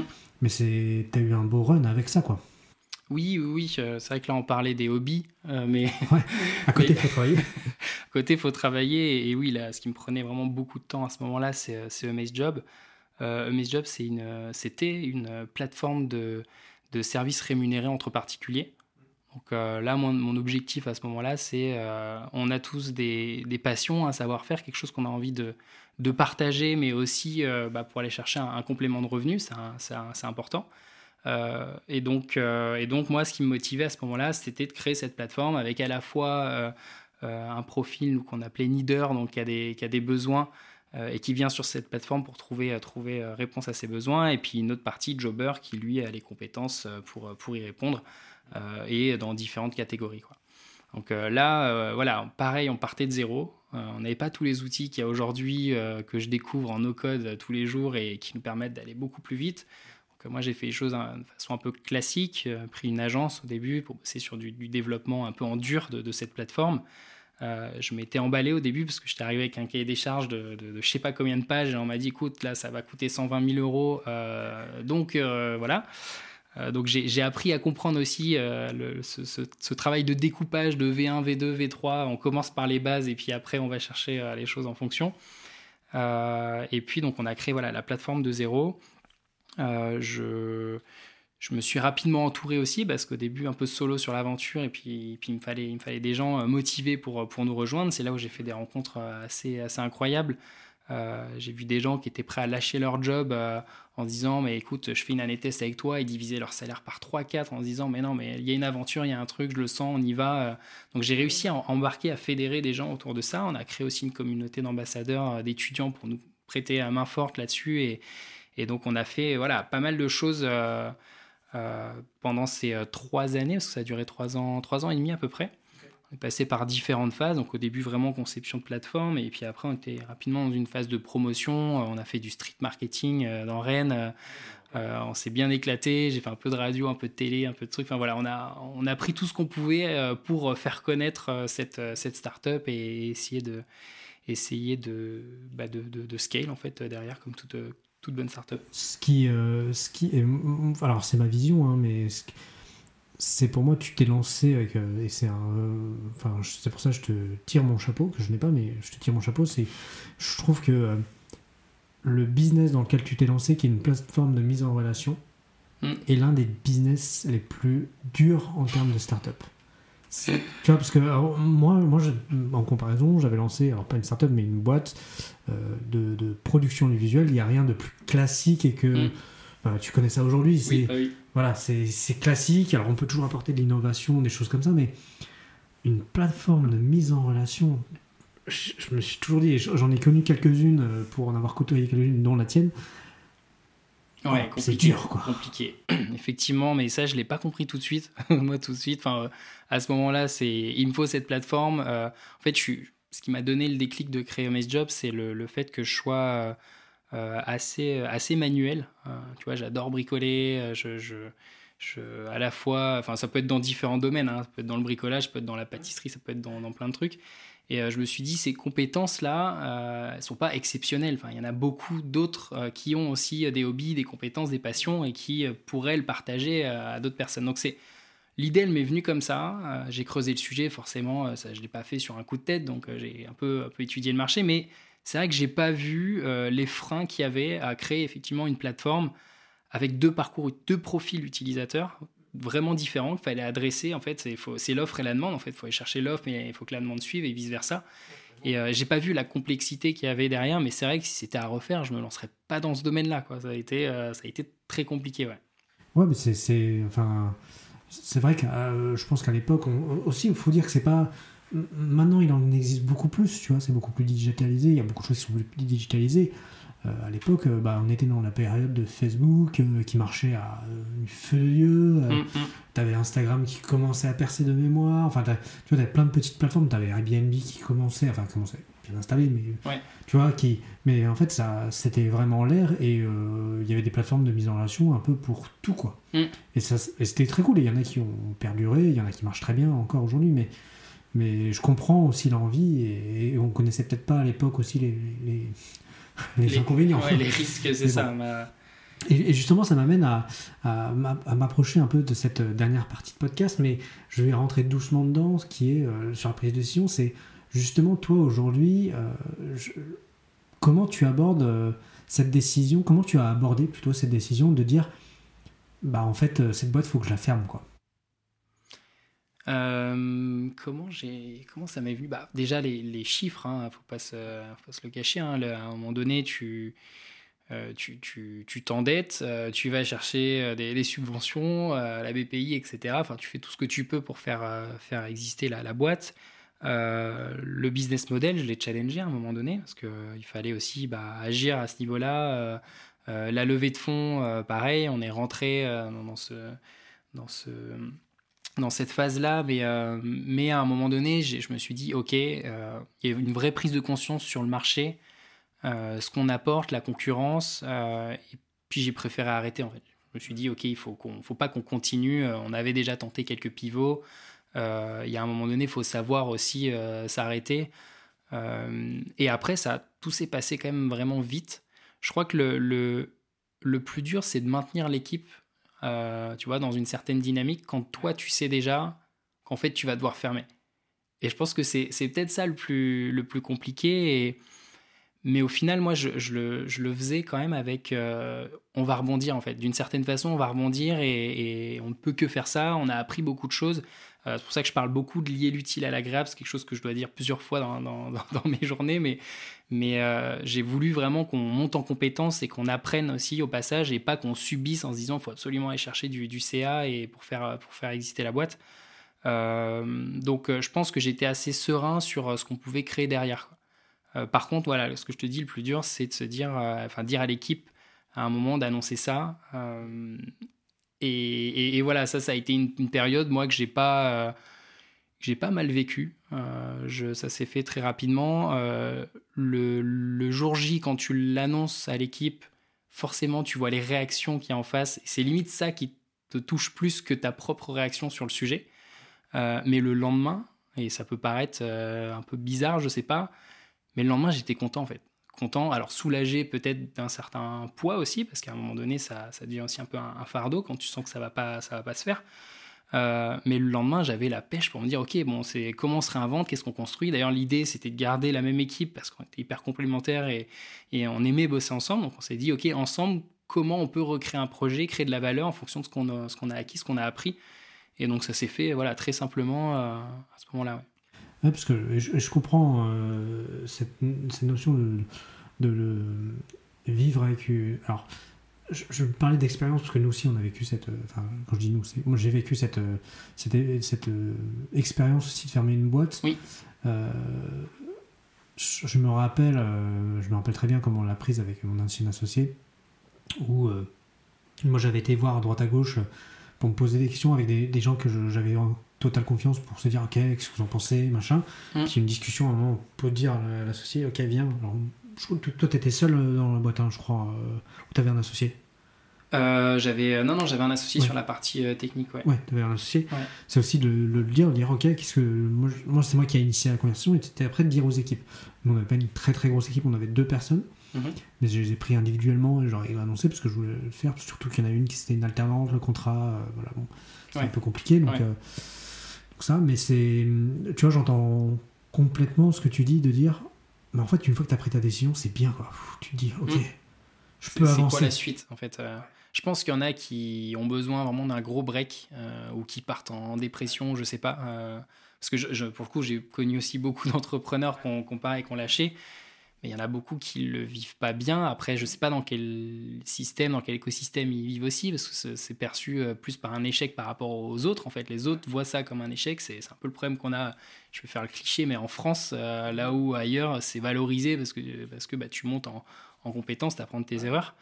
Euh, et au final, moi, soit, soit je m'en fous un peu du regard des autres, soit j'ai aussi. Enfin, je pense que c'est un peu des deux. À la fois, je m'en fous du regard des autres, et, et, de l'autre côté, j'ai une famille en fait et des, amis bienveillants qui m'ont euh, bah, soutenu et, euh, et, je pense que là-dessus bah, ça te permet de foncer euh, après de, c'est vrai que tu, tu vois, tu finis un point que moi j'aborde très peu dans mes podcasts, mais qui est vachement intéressant, c'est aussi l'environnement familial et amical mm. qui, euh, qui joue beaucoup en fait sur le fait de euh, quand tu fais des choses, comment tu es perçu après. Et mm. tu vois, moi, peut-être. moi, j'ai un cas tout à fait opposé, c'est de dire que j'ai les. Alors maintenant, mon, enfin, mon frère est entrepreneur également, mais c'est quasiment le seul dans ma. de la manière dont on conçoit, c'est quasiment le seul euh, dans, mon entourage. Mhm. En fait, mes parents, euh, quand j'ai fermé la main, ils fait Ok, très bien, qu'est-ce que tu vas faire par la suite? Tu vois, pas de jugement, rien. Euh, oui, c'est quoi la next step quoi? Voilà, bah, qu'est-ce que tu vas faire après? Bah, je vais retrouver un boulot. j'avais déjà, j'avais déjà retrouvé un boulot, donc ce qui était cool. Mais voilà, et puis en fait, c'est, c'est, on n'a pas ce jugement de. c'est vrai qu'on n'a pas ce jugement. Enfin, moi, j'ai pas eu ce jugement, donc en fait, j'ai toujours très bien vécu cette fin de mois. Ouais, c'est, c'est une chance une chance et c'est une force après pour pouvoir rebondir. Et c'est vrai que tu, tu, le mentionnes et tu fais bien parce que je trouve que c'est important de se dire, euh, ok, il y a comment on aborde cette euh, fin, mm. mais il y a aussi comment les autres l'abordent et comment nous font ressortir. Mm. Après, on est plus sensible ou pas. Voilà, c'est à leur réaction, mais euh, oui, effectivement, c'est important. Et, et, toi, du coup, tu, tu, prends ces décisions, et je vais rester dans le domaine de la décision parce qu'aujourd'hui, bah, tu le disais en, intro, aujourd'hui tu es sur plusieurs boîtes, tu es euh, mm. dirigeant de plusieurs boîtes ou co-dirigeant ou euh, associé dans plusieurs structures. Mm. Euh, comment toi tu te vois un peu sur tes prises de décision de ton toi d'il y a 20 ans qui dirige le domaine et ton toi d'aujourd'hui qui prend des décisions de dire ok là je vais lancer un nouveau projet et ça. Est-ce que tu as vu une vraie différence dans la, dans ta, la prise de décision? Euh, une vraie différence, je pense pas. Je pense pas parce que je j'essaie en tout cas de garder mes valeurs euh, et je pense que les valeurs que j'avais il y a quelques années celles que j'ai aujourd'hui bah, sont toujours les mêmes. Euh, et la prise de décision, elle se fait bah, peut-être plus facilement en fait avec, avec de l'expérience, avec du vécu. ça, je le ressens aujourd'hui. J'ai plus de facilité peut-être à me positionner sur quelque chose, mais après, dans la prise de décision, je le fais toujours un peu de la même façon avec cette écoute, euh, tu vois, il y a plein de facteurs à prendre en compte. Euh, et donc, je suis assez alerte, euh, beaucoup dans l'échange, la discussion. J'ai appris avec le temps que la communication, c'est la clé, en fait, hein, de, tout.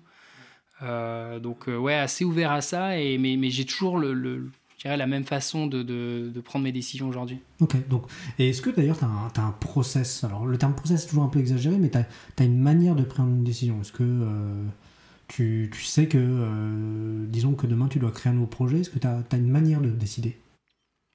Euh, alors déjà, j'ai entendu le terme process, moi ça me, ça me plaît bien parce que c'est, je suis pas matrixé process, mais je sais qu'il en faut euh, et qu'il et, qu'il faut surtout les construire à plusieurs. En fait, j'aime pas imposer les choses, je préfère arriver avec une base parce que encore une fois, on peut pas partir feuille blanche tout le temps, mais, j'arrive avec une base et après, en fonction de qui va euh, exécuter euh, et appliquer ces, process, on se met autour, on voit ce qui est perfectible, on le teste pendant euh, un mois et au bout d'un mois, on essaie de se reposer la question, ok, est-ce que c'était pertinent Est-ce qu'on n'est pas allé un peu trop loin et on a voulu faire le truc complet, mais au final, ça, crée plus de latence qu'autre chose et, on itère là-dessus. Donc c'est vraiment ma façon de faire. maintenant, tu parles de créer un produit demain.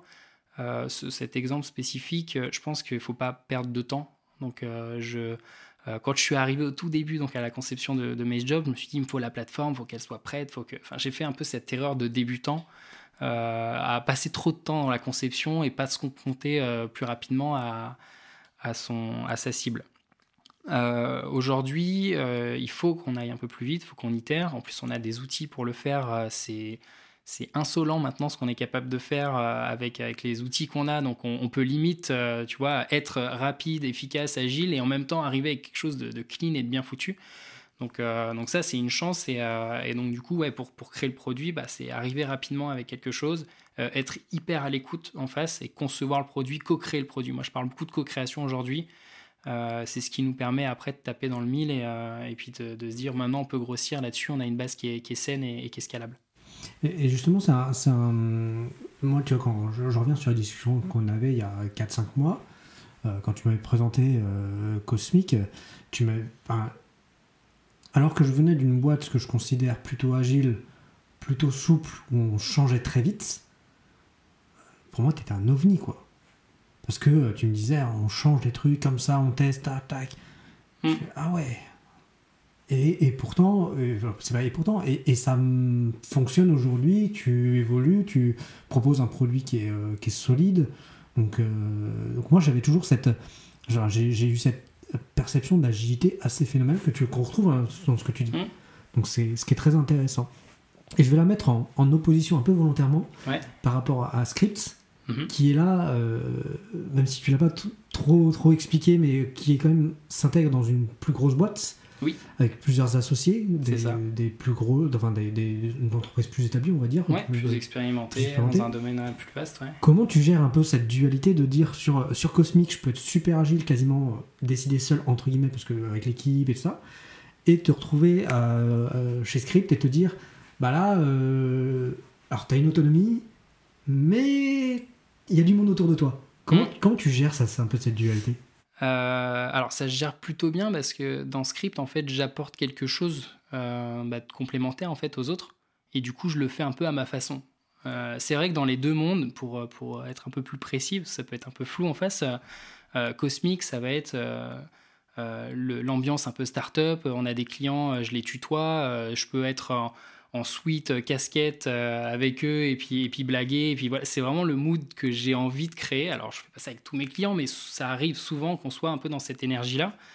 Euh, alors que avec Script, Script et plus largement, il y a une autre boîte en fait aussi hein, dans cet écosystème qui est dans le milieu des, des congrès, des congrès médicaux on est dans, un, dans une ambiance où euh, c'est un peu plus corpo. Euh, voilà, tu es en chemise, euh, tu vous vois, il y a plus de monde dans les, dans les calls, la direction, à la fois médicale, à la fois marketing, etc.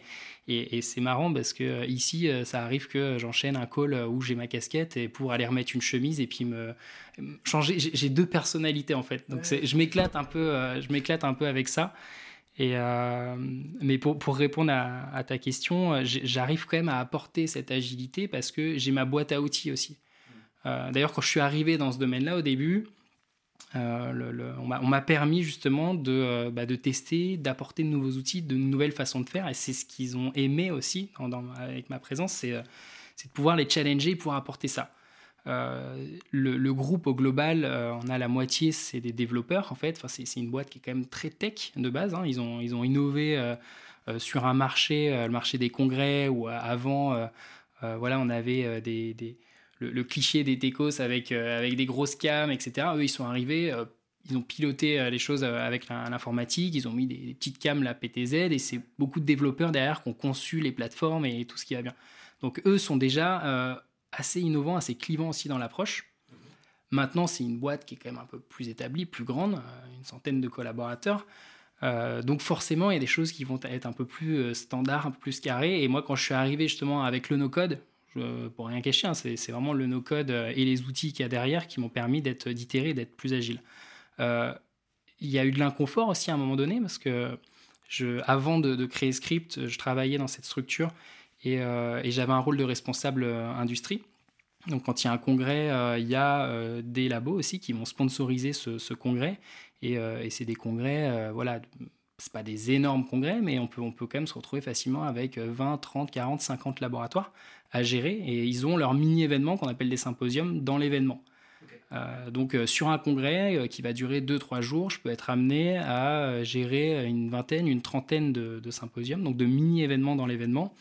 Euh, et là, quand j'ai eu ça en main, en fait, je me suis dit, OK, comment je peux m'organiser pour pas me perdre, mais à la fois délivrer aussi le service qui va bien et pas, euh, et pas envoyer, tu vois, un mail, euh, tout le monde en copie, tout le monde reçoit le même mail, etc. Je voulais offrir une qualité de service, mais en même temps pouvoir le faire dans la, dans la quantité. Quoi. Et là, bah, j'ai utilisé des outils, pas les leurs pour le coup, donc j'ai été un peu, on va dire, l'électron libre avec ces, avec ces outils. J'ai testé, j'ai itéré et puis j'ai pu gérer les choses et avec un niveau de qualité quand même euh, attendu. Enfin, je pense que j'ai vraiment fait le, fait le, travail de ce côté-là. Euh, et c'est ça qui a été hyper intéressant. Et cette agilité, je continue de l'apporter aujourd'hui. Euh, par le biais de Cosmic aussi. Cosmic est dans l'ombre, mais œuvre indirectement pour le, pour le compte de, de Script. Mais, et, là, on a la possibilité d'utiliser des outils et des choses que je pense, voilà, des fois, certains nos clients ne soupçonnent peut-être même pas. et ça, c'est fort. Quoi. On n'en parle pas pour l'instant, mais, mais j'aimerais bien à terme pouvoir, je dirais, lever un peu le voile sur ce qu'on a pu tester, itérer de façon très agile dans ce, dans ce domaine-là. Et après, j'ai la chance aussi d'avoir une petite équipe, parce que Script, aujourd'hui, on est trois. enfin, trois, on va dire, avec deux autres associés aussi qui, qui eux, s'occupent du groupe. Donc, on est cinq au, total. Et, et, pareil, très, très agile. Nicolas, donc mon co-founder, on va dire, opérationnel, euh, lui a vraiment cette casquette euh, audiovisuelle, ça fait 10-15 euh, ans qu'il fait ça. et c'est quelqu'un, c'est le MacGyver de, l'audiovisuel, quoi. Il, est là, tu, tu lui dis, on fait, on fait une conférence à l'autre bout du monde, dans telle et telle condition, il y va, il s'en fout, il te prépare tout, tout ce qu'il faut, et puis on fonce, quoi. On fonce avec plus ou moins de matos et tout. Donc, on est vraiment dans ce, tu vois, là, j'ai retrouve, je retrouve l'événementiel que j'avais un peu perdu, ce côté très tech, très digital par le biais justement de, script et du coup euh, on arrive à être agile et à innover comme on veut. Hein. Bah, c'est c'est marrant un peu ce, retour en boucle justement euh, que tu, que tu mentionné, que tu retournes dans l'événementiel, mais, mais c'est intéressant de, de, voir un peu comment on peut apporter euh, cette patte un peu d'électron libre dans une boîte. Alors il faut que la boîte l'admette et le veuille, hein. toute mm. boîte ne, ne l'accepte pas, mais comment tu peux apporter des choses euh, à travers une expérience euh, aussi euh, entrepreneuriale. parce que toi, tu as eu, as eu une, expérience, une forte expérience entrepreneuriale et d'arriver dans une boîte un peu plus habile, dire on va changer les choses. Hmm. dans un certain cadre, mais on va changer les choses. et, après, tu t'adaptes et tu, et tu fais évoluer vachement de choses. Et, ça, tu vois, moi, je l'ai vécu dans aujourd'hui deux boîtes. Alors, même si mon impact est peut-être un peu moindre aujourd'hui, mais je trouve que c'est vachement important de le dire et ça valorise aussi le fait que, tu vois, tu, on disait tout à l'heure que euh, l'entrepreneuriat est un échec, vu comme un échec, euh, quand on ferme une boîte, des choses comme ça, alors que pas du tout parce que ça apporte une valeur ajoutée de dingue, mm. et ça donne une vision de dingue en fait. Ouais, ah ouais, moi j'ai, bah, je pense que j'ai jamais autant appris euh, bah, pendant cette période avec, mes jobs parce que voilà, je faisais des, horaires de, dingue. Et puis besoin de tout découvrir, je pense que le, plus gros problème qu'on peut avoir avec le temps, c'est de se dire bon bah comme j'ai un peu d'expérience il y a des choses c'est acquis et on pense savoir en fait. On pense savoir sauf que c'est mécanique d'année en année. Euh, on sait de moins en moins si on se maintient pas. Et quelqu'un qui aujourd'hui arrête d'apprendre arrête d'être curieux c'est quelqu'un qui est en train de mourir mais il s'en rend même pas compte quoi donc euh, donc oui ça a été euh, des années où ça a été très très riche et, le fait d'avoir échoué m'a peut-être permis aussi de rebondir sur quelque chose de nouveau et de continuer enfin de recommencer en fait ce cette envie d'apprendre, de me redonner cette volonté d'apprendre. Parce que quand je suis arrivé dans ce milieu médical, à la base, je savais rien du tout. Euh, c'est un écosystème où il y a des congrès, euh, il y a des médecins dans des spécialités euh, hyper pointues, hyper précises. Et puis, puis là, tu essaies avec le digital de mixer tout ça, de prendre en, compte leurs contraintes réglementaires, tout ce qui va avec, en fait. Et donc, tu redécouvres et tu te remets à apprendre. Et je pense que c'est ça qui est très intéressant quand on, quand on s'arrête au final et qu'on recommence quelque chose. Je, je suis assez d'accord avec cette vision. Et et, je, suis content de l'aborder parce que euh, souvent on l'aborde pas beaucoup dans les podcasts. Et c'est, moi je trouve que c'est, aussi un message de dire bah, allez-y, faites, et si vous échouez, bah, vous échouez, mais vous, hmm. vous apprendrez tellement de choses que. Hmm. Faut surtout apprendre au passage. Il faut pas rentrer dans quelque chose de, mécanique, à faire tout le temps euh, voilà, la même chose, à, chercher le profit euh, à fond. Enfin, il faut vraiment être en éveil. D'ailleurs, c'est ce que nous, on a fait en 2023 là, avec Cosmic. on s'est dit, c'est une année test euh, on, a, euh, on est dans un, dans un modèle en fait qui est hyper classique. Cosmic, c'est, on fait de la vente de sites web. Tu, toi, tu connais bien en plus ce, milieu. Euh, ah, on n'a pas voulu le réinventer. J'ai pas voulu être innovant dans ce sens-là, mais je me suis dit, ok, comment je peux délivrer la meilleure expérience possible étant moi-même passé par là, étant déçu aussi à certains, à certains moments, je me suis dit comment on peut améliorer ça? Et du coup, on a pris le temps, on a pris le temps de tester différentes cibles, on a pris le temps d'envoyer la bonne valeur, de, mettre en place des ateliers euh, ludiques pour co-créer avec le client, etc. Et aujourd'hui, on a des retours de dingue là-dessus, on a des témoignages d'ailleurs clients euh, qu'il va falloir qu'on mette en, avant, donc peut-être en vidéo, justement, compte tenu des, des ressources qu'on a aujourd'hui, je pense qu'on va essayer de faire quelque chose en vidéo un peu sympa, mais pour euh, bah, montrer, montrer et montrer qu'on peut innover justement dans des, dans des schémas où à la base on, a l'impression que c'est du classique, du vu et revu. Quoi. Et, je reviens un peu sur le, domaine de la décision. Est-ce que tu te fais accompagner sur tes prises de décision euh, d'un point de vue entrepreneurial, euh, de manière générale? Euh, Est-ce que je me fais accompagner? Alors aujourd'hui, non. avant, oui. Enfin, plus déjà parce que j'étais avec MS Job, j'étais vachement en recherche de ça. C'est ce qui m'a poussé d'ailleurs au niveau des réseaux, tu vois, à créer une dynamique un peu différente. Startup Addict, au début, c'était hyper riche pour moi. Et puis rapidement, comme je suis monté aussi un peu en, en compétences, en expérience, euh, j'avais plus l'impression d'aider les autres euh, plus qu'on m'aide moi. Et c'est là où je me suis dit, bon, il y a peut-être une passation à faire pour aller dans un réseau qui va me remettre dans ce, dans ce, dans ce format d'apprentissage. C'est pour ça que je suis allé sur du, du web marketing euh, Rennes et que j'ai créé, j'ai voulu filer un coup de main à Alexandre Brink pour, pour justement développer cette. C'est pas grave, on entendra le chat. Ok. bon, bah, si vous entendez le berger allemand en fond, je suis désolé pour ça. Mais, donc, tu as, lancé, euh, tu as, rejoint euh, Web Marketing pour euh, trouver cette valeur un peu ajoutée. Voilà, trouver cette, cette valeur ajoutée et parce que bah, je commençais aussi un peu à, stagner.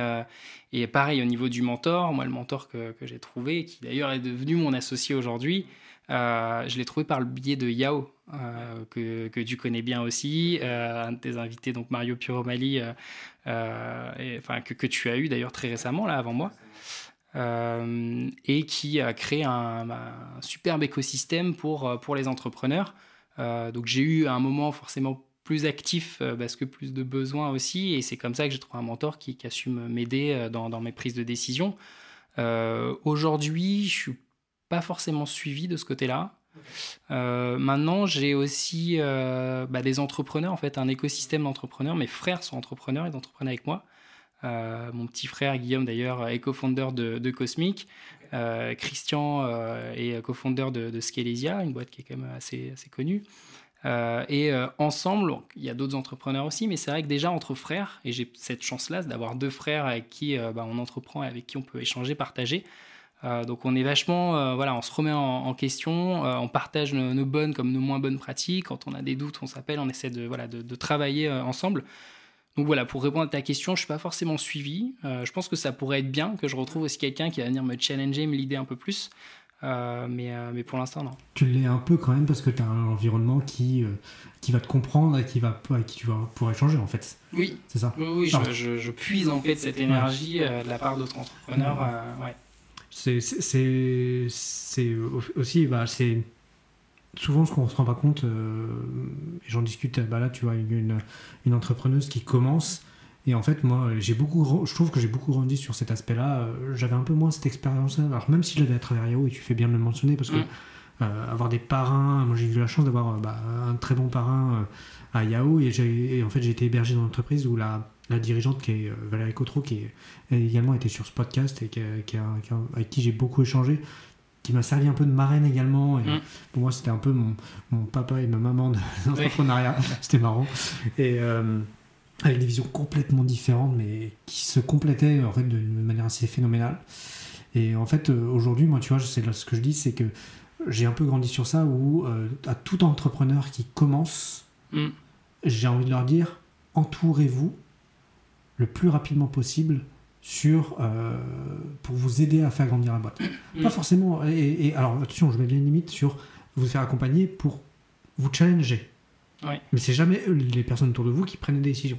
Mm. Mais par contre, se faire challenger. Et en fait, toi, c'est un peu aujourd'hui ce que tu pourrais potentiellement avoir avec bah, tes associés de script, euh, les personnes qui sont autour de toi euh, sur, euh, sur la partie cosmique, où tu peux sûrement aller les, chercher, les, te faire un peu challenger, même si c'est peut-être moins formel mm. qu'un conseil de surveillance ou un conseil d'administration ou un truc comme ça. Oui, oui, oui. D'ailleurs, je, je, suis bien souvent pas dans ces, dans ces schémas-là. savoir donc, être entouré, c'est hyper important. Mais là où moi j'aimerais aussi qu'on s'arrête un peu, c'est sur, cette, sur des, profils aussi qu'on peut avoir autour de nous pour, euh, pour s'inspirer au quotidien et, et, être porté dans, notre aventure entrepreneuriale. ne faut pas aller chercher l'entrepreneur qui a déjà monté 10 boîtes, tu sais, les clichés des entrepreneurs un peu à succès. ils vont t'apporter, mais ils vont pas t'apporter tout ce, tout ce dont tu as besoin en tant que jeune entrepreneur qui se lance. Euh, moi, j'ai vu euh, des entrepreneurs conseiller des plus jeunes en leur disant il faut que tu fasses un business model, il faut que tu fasses ça, il faut que ce soit plus carré là-dessus, là-dessus, là-dessus. En fait, déjà, essaie de comprendre l'activité de la personne, tu vois, avant de lui donner des conseils, des schémas, euh, des canevas types. Et, moi, je sais que j'ai beaucoup puisé, et c'est Startup Addict qui m'a apporté ça d'ailleurs à l'époque. quand je te disais que j'avais passé les meilleurs moments et que j'avais beaucoup plus appris des fois avec des étudiants plus qu'avec l'entrepreneur à succès, c'est véridique, c'est mon expérience. Et, parce que bah, il y en a certains qui font preuve de clairvoyance, de, curiosité, et c'est ça qui va te challenger. Tu vas entendre quelque chose, tu vas dire ah putain mais c'est pas bête ce qu'il dit, pourquoi je le ferais pas comme ça ou comme ça? Donc je pense que voilà, être entouré, c'est pas uniquement d'entrepreneurs qui ont réussi, c'est de personnes qui viennent un peu d'horizons différents, mais qui sont bienveillants, qui sont positifs aussi à ton égard. Ouais, et, je dirais même plus, euh, il faut aller chercher. Alors, l'entrepreneur qui a monté 10 boîtes, c'est très bien parce qu'il va avoir une vue, une vision, qui il va t'apporter euh, tout un tas de trucs. Mm. Mais c'est aussi aller chercher des gens qui sont pas du tout du domaine, euh, même que ce soit le domaine technique ou le domaine de l'entrepreneuriat, et qui vont, et, je le dis sans moyen péjoratif, mais qui vont poser des questions bêtes. Mm. De dire des fois, dire, bah ouais, pourquoi tu fais ça? Bah je sais pas, tous les entrepreneurs me disent, mais pourquoi tu fais ça? Ah ouais, pourquoi je fais ça? Et là, là, mm. ça te fait réfléchir. Après, ça se trouve que tu feras quand même. Tu prendras peut-être la décision que tu veux, mais ce, ce fait de, de, se faire poser des questions, c'est vachement important. Mm. Et tu fais bien de le mentionner, et, et je trouve que c'est ouais, très très important. Bah, y a, on, a, on a différentes façons d'appréhender les choses. C'est comme quand on lit un bouquin. Tu sais, y a, regarde, bah, t'en vois plein là d'ailleurs chez moi. Là. Euh, c'est les bouquins, quand tu vas l'ouvrir, tu as un but précis au moment où tu l'ouvres. Donc tu vas être sensible à certaines choses, tu vas surligner, tu vas prendre des notes. Euh, tu l'ouvres, euh, je sais pas, six mois, un an après, avec des objectifs un peu différents, tu vas redécouvrir d'autres aspects de, ce même bouquin et de ce même potentiel que tu avais dans les mains. Euh, et ça, bah, ça c'est pour ça que ça dépend en fait de l'écoute que tu as et des envies et de la, de la méthode que tu as aussi pour, y aller. Et je pense que c'est important pour revenir sur ce, principe de réseau, voilà, d'ouvrir ses chakras et, d'être entouré par des, bonnes personnes de différents, horizons. Quoi. Et, je vais finir euh, ce podcast avec une dernière question, même si tu l'as déjà, tu m'as un peu devancé.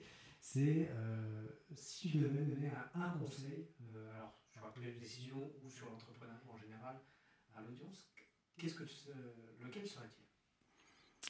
Euh, c'est vrai que j'ai tendance à, parler du réseau quand c'est comme ça, de bien s'entourer. Je pense que c'est un peu cliché, mais en fait, avec du recul, il euh, n'y a, que ça de vrai, en fait. Y a que ça de vrai. Maintenant, pour pas du coup être redondant avec ce que je viens de dire, je pense que la, la montée en compétence, c'est le plus important. Pas stagner, être curieux, avoir un, temps dédié dans son agenda. Moi, j'ai vraiment besoin aujourd'hui de remettre en place mes rituels. Euh, j'ai eu tendance à être trop la tête dans le guidon avec de la prod un peu de partout et à oublier ces moments-là. Et euh, c'est un peu comme voilà, les gens qui disent je fais pas assez de sport ou je, je profite pas assez, etc. Bah là, dans, dans ton focus entrepreneurial, c'est pareil. Il faut vraiment que tu te dises dans la semaine, euh, si tu peux pas prendre une demi-journée, c'est quand même un luxe, tu prends une heure, deux heures, ça va être en fin de journée, ça va être sur le temps du midi, j'en sais rien. Mais si au moins dans ta semaine, tu n'as pas deux heures pour aller euh, creuser, pour aller décortiquer tes newsletters, pour lire un bouquin, pour écouter un podcast, pour écouter ton podcast. si tu prends pas. Je ne l'aurais pas dit mieux. si tu prends pas ce temps, euh, en fait, au bout de six mois, tu vas te dire Mais attends, là, je. J'ai, en fait, tu as juste cramé ton temps, euh, tu as fait de la prod, tu as fait du chiffre peut-être, mais t'es pas monté en compétence. Il y a des choses que tu vas pas pouvoir appréhender comme ceux qui vraiment se, se préoccupent de ça. Euh, et, donc moi, mon, conseil vraiment, c'est euh, lâchez rien. Vous avez sûrement des bouquins, vous les regardez comme moi. Il y en a plein là-dedans que vous avez acheté parce qu'ils ont l'air cool et que vous n'avez pas, que vous avez pas lu. En fait, prenez ce temps-là, prenez une heure, deux heures dans la semaine, ouvrez un bouquin, écoutez un podcast, euh, regardez un MOOC, j'en sais rien, ou déclenchez une visio avec quelqu'un pour parler d'un sujet. sur LinkedIn, vous ouvrez votre LinkedIn, vous allez dans les messages, vous chopez la personne, allez, vous faites un, top 3, un top 5 des personnes euh, qui peuvent être pertinentes dans votre business euh, ou pour, tout un tas de raisons, euh, vous envoyez un message. Et, voilà, on prend un temps. Moi, je vais pouvoir vous apporter de la valeur dans ces domaines-là. J'aimerais bien qu'on discute de ça, ça et ça, parce que je vois que vous êtes calé sur le sujet, ou je vois, je vois que tu es calé sur le sujet, ça dépend de votre approche. Mais, et, puis, et puis, vous allez voir que derrière, c'est des moments, c'est des rencontres, et, et, ça peut créer tout un tas d'opportunités derrière. Euh, mais surtout un bon moment et puis un, partage de savoir-faire qui est, euh, inestimable. Je pense que plus qu'un projet, un bon projet que tu signes et, euh, et, qui peut te permettre de développer ton business. Je suis tout à fait en raccord avec ça et je peux qu'encourager à suivre ton conseil. En tout cas, merci beaucoup Alexandre. Ah, merci à toi. Puis euh, je pense qu'on aurait plein plein de choses encore à discuter, mais euh, ouais, ouais on, peut, on, peut, discuter encore dans quelques heures. Je pense que on, l'a déjà fait quelques heures déjà, donc euh, bon, on va s'arrêter là. Mais en tout cas, merci beaucoup pour pour un peu cette nous avoir permis de rentrer un peu dans ton univers. Et puis, où est-ce qu'on peut te retrouver le plus facilement si on veut te, suivre LinkedIn. Ouais, Alexandre François sur sur LinkedIn. ou sinon bah, par mail alexandre.cosmic.fr. Mais, mais, en tout cas, avec plaisir, si voilà, ceux, qui écoutent ce podcast, ça, ils ont un déclic, ils ont envie de parler de quelque chose ou autre, enfin, qu'ils n'hésitent pas. J'ai pas toujours la meilleure réactivité du monde, mais j'essaie quand même de, voilà, de répondre à, tout le monde. Et si ça peut déclencher de belles rencontres à l'issue, ce, serait, ce serait génial. Super. Et ben voilà, vous avez les adresses, n'hésitez pas. En tout cas, merci beaucoup, puis bah, à très vite. Merci à toi, à très vite. Allez, on se retrouve comme d'habitude pour le petit débrief. Bon, déjà dans un premier temps, euh, avant de souligner quelques points, euh, bah, j'espère que vous avez aimé ce podcast. En tout cas, euh, si c'est le cas, n'hésitez pas à le partager. Franchement, ça m'aiderait beaucoup à le faire connaître au dehors de mon cercle et de vous qui m'écoutez. Merci par. Bon, qu'est-ce qu'on en a retenu de ce podcast? Eh bien, euh, trois ou quatre choses. La première, c'est euh, l'importance de l'expérience. Et Alexandre nous montre ça euh, à travers bah, l'accession à des positions de décision, de direction assez rapidement, dans un âge qui est plutôt jeune, la vingtaine, alors que c'est normalement des postes qu'on atteint quand on a 10 ans de carrière, 15 ans, 20 ans, enfin voilà, dans des entreprises plus traditionnelles. Et là, on voit comment bah, cette perception d'être jeune peut nous amener euh, à prendre des décisions assez rapidement et à évoluer, à être plus mature, de plus en plus mature sur ce sujet-là. C'est quelque chose que moi personnellement j'ai également vécu et je peux que euh, stresser le fait que bah, ce type d'expérience est très enrichissante. Second point que je souhaiterais mettre en avant et qui, avec lequel on a pas mal échangé avec Alexandre, c'est la partie création de réseau. Alexandre est arrivé sur Rennes, il euh, ne connaissait personne, ou du moins peu de monde, il souhaitait monter une boîte. Voilà. Comment il se crée le réseau? Eh bah, il prend quelque chose qu'il aime, l'organisation d'événements, il prend des sujets qu'il aime, il monte ça. Alors, ça ne s'est bien sûr pas fait du jour au lendemain, mais au fil de l'eau, c'est devenu un, événement incontournable sur Rennes, et il s'est créé un réseau de fous. Et c'est pour ça que ça l'a aidé à mettre en place ses startups, à, faire connaître ses startups et tout ça. Donc, une très bonne manière, et, même si euh, je pense qu'il pourrait être extrapolé, euh, même si on n'aime pas euh, faire de l'événementiel, qui pourrait être extrapolé et utilisé, voilà, extrapolé pour, se créer soi-même son réseau. Et enfin, et enfin, troisième chose que je souhaiterais souligner, c'est bah, la création de start-up. comment on se retrouve, et on, échange bien sur le sujet, comment on se retrouve en tant que jeune dirigeant, mais gérant une équipe de 5-10 euh, personnes. Euh, voilà, euh, on a peu ou pas d'expérience dans le domaine. On doit on des décisions qui impliquent des gens. On va connaître l'échec, on va se relancer, créer de, nouvelles boîtes. Et tout ça, je trouve que c'est un message vachement intéressant que nous apporte Alexandre, un témoignage vachement intéressant que nous apporte Alexandre dans, son, au travers de son témoignage. Donc voilà, voilà un peu ce que moi je retiens de cet épisode. Euh, j'espère euh, que vous avez retenu euh, également pas mal de choses et que cet épisode, comme je l'ai dit en début de ce débrief, vous a plu. Et puis bah, on se retrouve très vite. Salut. Voilà, c'est fini. J'espère que ce podcast vous a plu. Moi, j'ai adoré. J'espère qu'il vous aura permis de comprendre un peu comment mon invité réfléchit, comment il aborde les situations. Si vous avez aimé ce podcast, je vous invite à vous abonner, à liker et à surtout, surtout, le partager si vous pouvez. Merci beaucoup et à dans deux semaines.